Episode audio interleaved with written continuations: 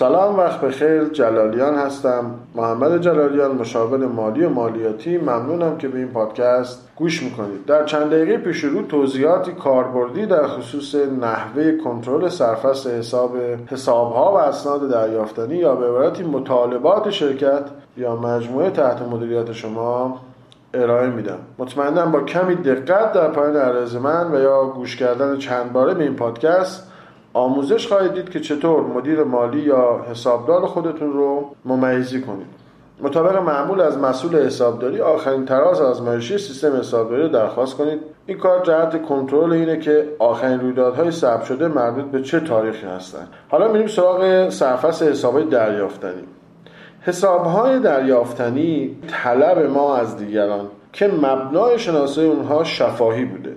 به عنوان مثال ما کالایی رو فروختیم یا خدمت رو ارائه کردیم و صورت حساب برای مشتری صادر شده و از بابت اون وجه تضمینی به عنوان چک مثلا دریافت نکردیم. اینجا ما تو سیستم حسابداری اون مشتری رو اون طرف حساب رو بدهکار می‌کنیم. خلاصه ای از مانده حساب های دریافتنی رو به تفکیک سرفست های عمده از مشتریان از حسابدارتون درخواست کنید. این سرفست ها اصولا به دو دسته کلیه.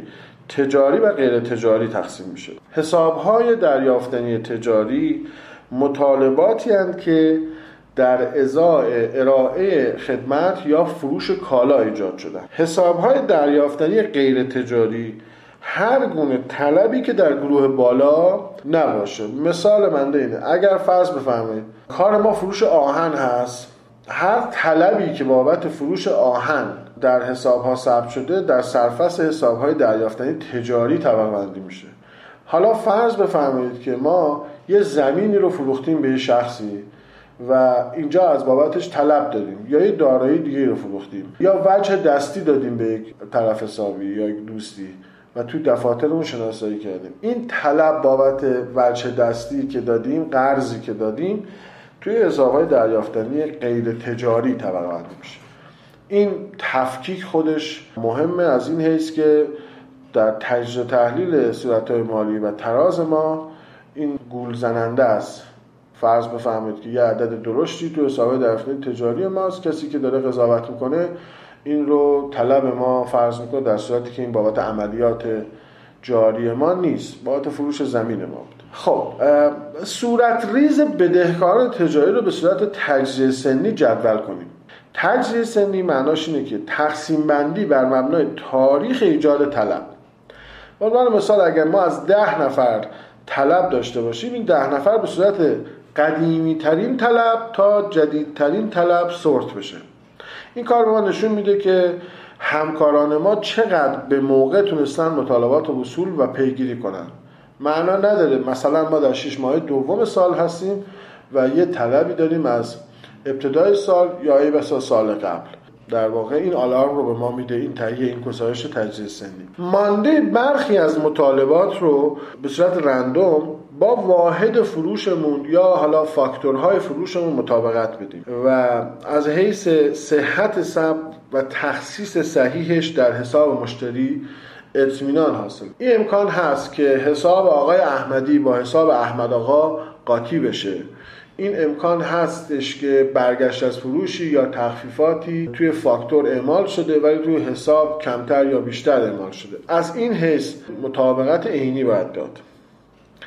در خصوص گردش بستانکار حساب های دریافتنی یعنی تصویه طلب مبالغ رو با گردش حساب بانک مطابقت بدیم. ماهیت حساب دریافتنی یا طلب ما بدهکاره. وقتی گردش حساب دریافتنی یک شخصی رو ما گزارش رو مشاهده می‌کنیم آنچه در ستون بستانکار درد شده یعنی تصویه اون طلب در واقع تصویه بدهی اونها به ما. این رو بعد ردیابی کنیم که اگر آقای الف فرض بفرمایید در 10 میلیون تومن مانده طلب داره و 5 میلیون تومن گردش بستانکار داشته این 5 میلیون تومن از چطوری دریافت و تصویه شده و ردیابیش تو حساب بانک صورت بگیره به صورت رندوم؟ و در خصوص نقل و انتقال های بین حساب های دریافتنی با سایر سرفصل ها سایر سرفصل ها منظور مثلا سایر حساب های دریافتنی یا برگشت از فروش. و هر آنچه که گردش بستانکار بین حساب های دیگه هست رو چون مهمه از مسئول مالیتون توضیح بخواید تا علتش رو شما بگه که چرا از بدهی آقای الف کسر و به حساب دیگه این منظور شده.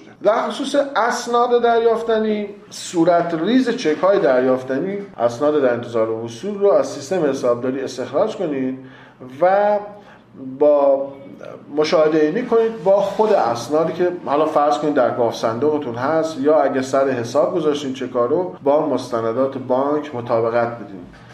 منطقا اگر توی سیستم حسابداری ما 100 فقط چک از مشتری های ما در انتظار وصول هست قاعدتا ما باید 100 فقط چک در گاف صندوق شرکتمون یا اگه سر حساب بانک شرکتمون باشیم مستندات از بابت اون وجود داشته باشه.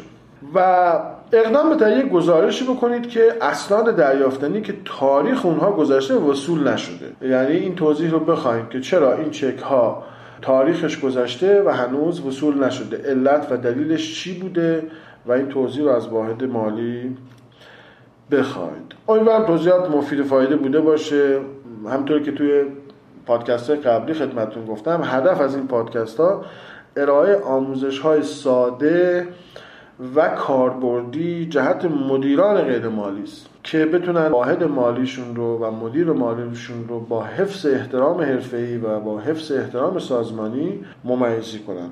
امیدوارم به یاری خدا به این مقصود نایل بشیم. ممنون و متشکرم. خدا نگهدار.